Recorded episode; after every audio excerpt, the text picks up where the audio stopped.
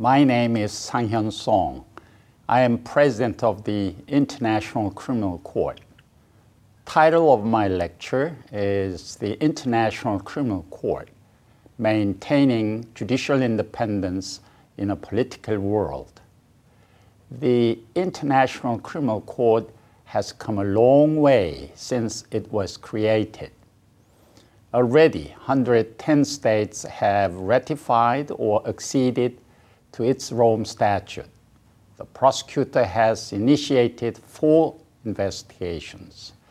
The judges have issued 13 warrants of arrest and have clarified the interpretation of fundamental parts of the Rome Statute states have surrendered four suspects to the court. In January 2009, we passed a milestone with the start of our first trial, that of Mr. Thomas Lubanga Dyilo. The second trial is scheduled to begin in November, that of two other accused from the Democratic Republic of the Congo. Mr. Germain Katanga and Mr. Mathieu Ngudjolo Chui. A third case, that of Mr. Jean-Pierre Bemba, could begin early in 2010. Mr. Bemba, who is also from the Democratic Republic of the Congo, is charged for crimes the prosecution alleges he committed in the Central African Republic. And finally, in May, Mr. Abu Garda, the leader of a Darfur rebel faction, voluntarily answered a summons to appear in court. He is expected to appear again for a confirmation of charges hearing in October. The prosecutor accuses him and two others of war crimes related to the killing of African Union peacekeepers in Sudan. All this means that just six years after its start, the ICC is a fully functioning judicial institution. Judges are hearing testimony, witnesses and victims are telling their stories, the prosecution is presenting its evidence. Defense counsel are vigorously defending the rights of the accused the Trust Fund for Victims has launched its first project. There are increasing indications that the ICC could be having a deterrent effect on political perpetrators of international crimes. And at the end of the day, that has to be the key. If we bring perpetrators of the worst violations to justice, future horrors could be prevented. With greater judicial activity, the work of the ICC has drawn wider attention. So long as what we are doing is well understood, this is a good thing. Through diplomatic meetings, public information campaigns, and outreach activities in the situation countries, the ICC does what it can to ensure understanding. If our work is to contribute to reconciliation, affected communities must see justice being done. If the ICC is to play a part in deterring atrocities, the broader international community must understand what it is, what it is not. Where the increase in attention to the ICC's work combines with the poor understanding of its mandate and functioning, there remain risks to the ICC and the larger goals of the Rome Statute. These risks can take different forms. For example, now that cases are at trial, there could be heightened expectations of what the ICC can do. if people expect that the ICC can handle all cases of genocide, crimes against the humanity, and war crimes, this will inevitably lead to disappointment. Of course, the ICC does not have the capacity to handle all cases of genocide, crimes against humanity, and war crimes. Indeed, it was never the intention of the Rome Statute's framers that it should. Under the principle of complementarity, the ICC only acts where states are unwilling or unable to credibly investigate and prosecute crimes. If states ensure that they deal with crimes, the ICC will not need to act. Indeed, in those cases, the ICC has no jurisdiction. And apart from referrals from the Security Council, the ICC only has jurisdiction over crimes committed on the territory of states parties or committed by nationals of states parties, which have all acceded to the Rome Statute voluntarily. By relying on these two classical determinants of jurisdiction, the Rome Statute actually reaffirms core principles of state sovereignty. Even where the ICC has territorial jurisdiction, it only has the mandate and capacity to deal with most serious of accusations. Further, it is restricted only to crimes that took place after the Rome Statute came into effect on the 1st of July 2002. Insofar as the ICC's mandate is limited by the principle of complementarity, this is something the ICC embraces.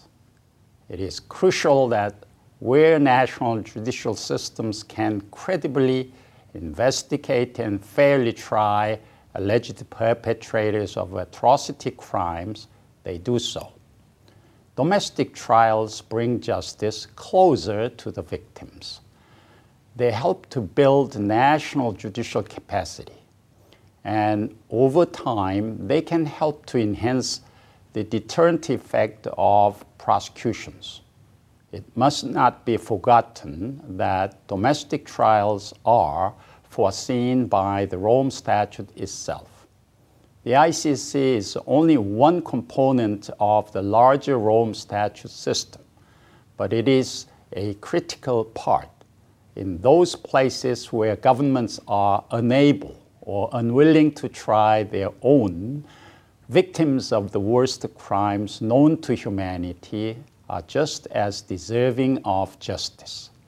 And by offering the possibility to provide justice in these most difficult of situations, the very existence of the ICC can help promote local efforts. The possibility of ICC jurisdiction can encourage states to develop the will and capacity to establish credible alternatives to trials in The Hague.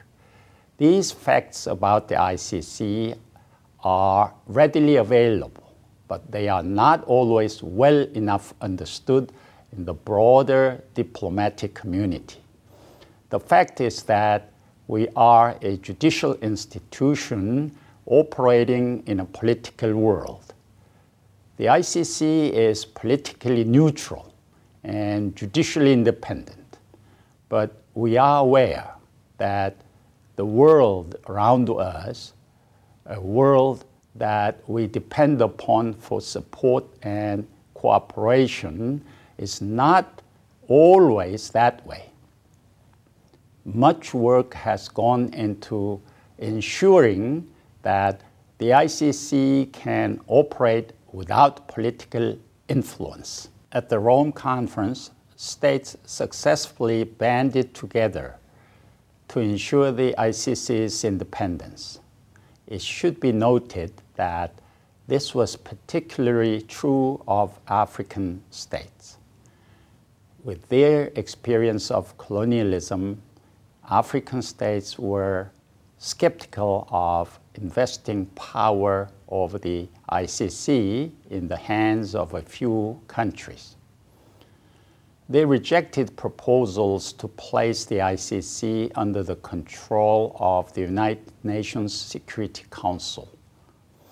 In a set of principles adopted in 1997, the Southern African Development Community declared that the court should be independent and that the prosecutor should be able to investigate crimes without influence from states or the Security Council, subject only to appropriate judicial scrutiny.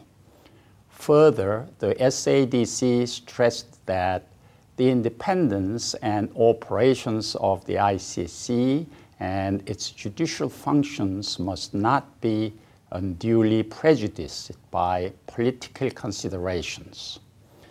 These principles were subsequently adopted by other African states and embraced by many states from other parts of the world. The initiative succeeded, and these important principles were embedded at the very core of the Rome Statute.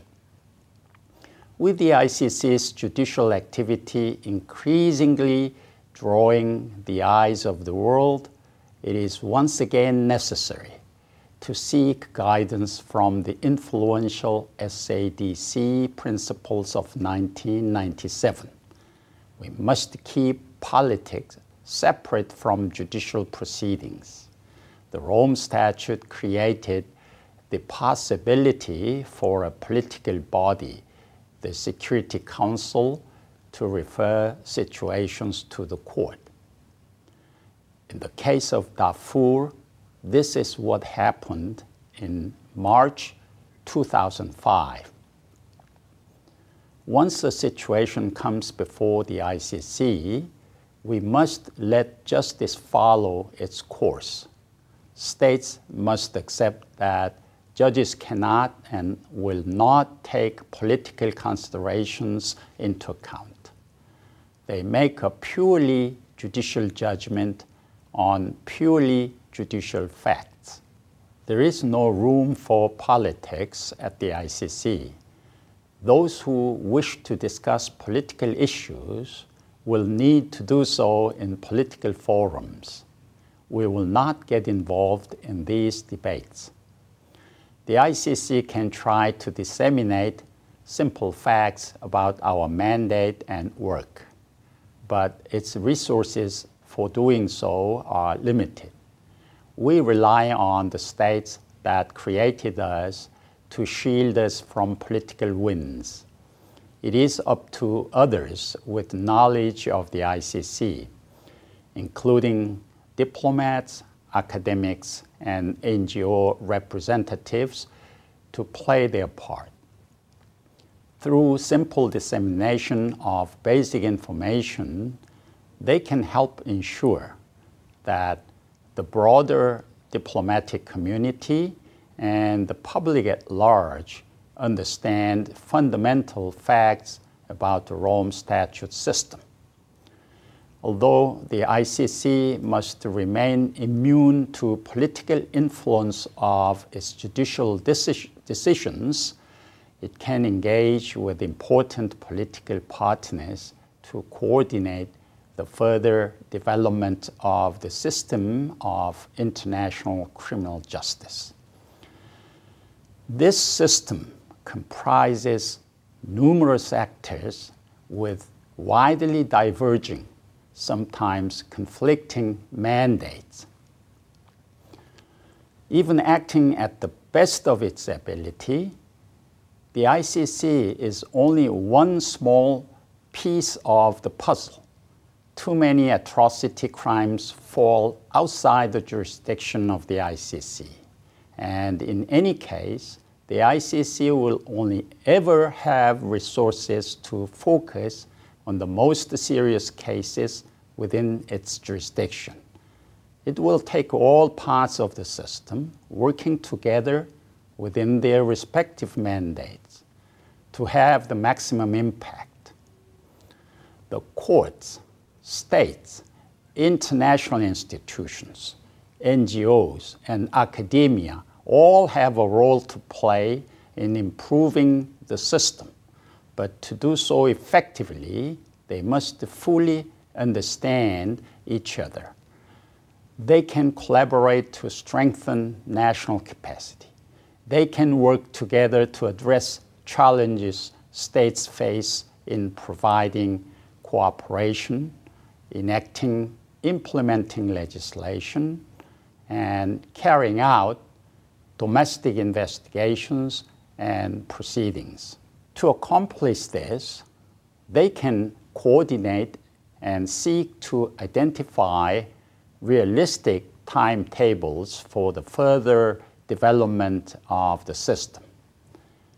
It is in this effort that the ICC finds an appropriate intersection between its judicial mandate and the political world.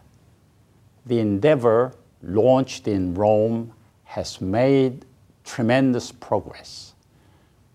The Rome Statute has grown from a piece of paper to a functioning judicial system.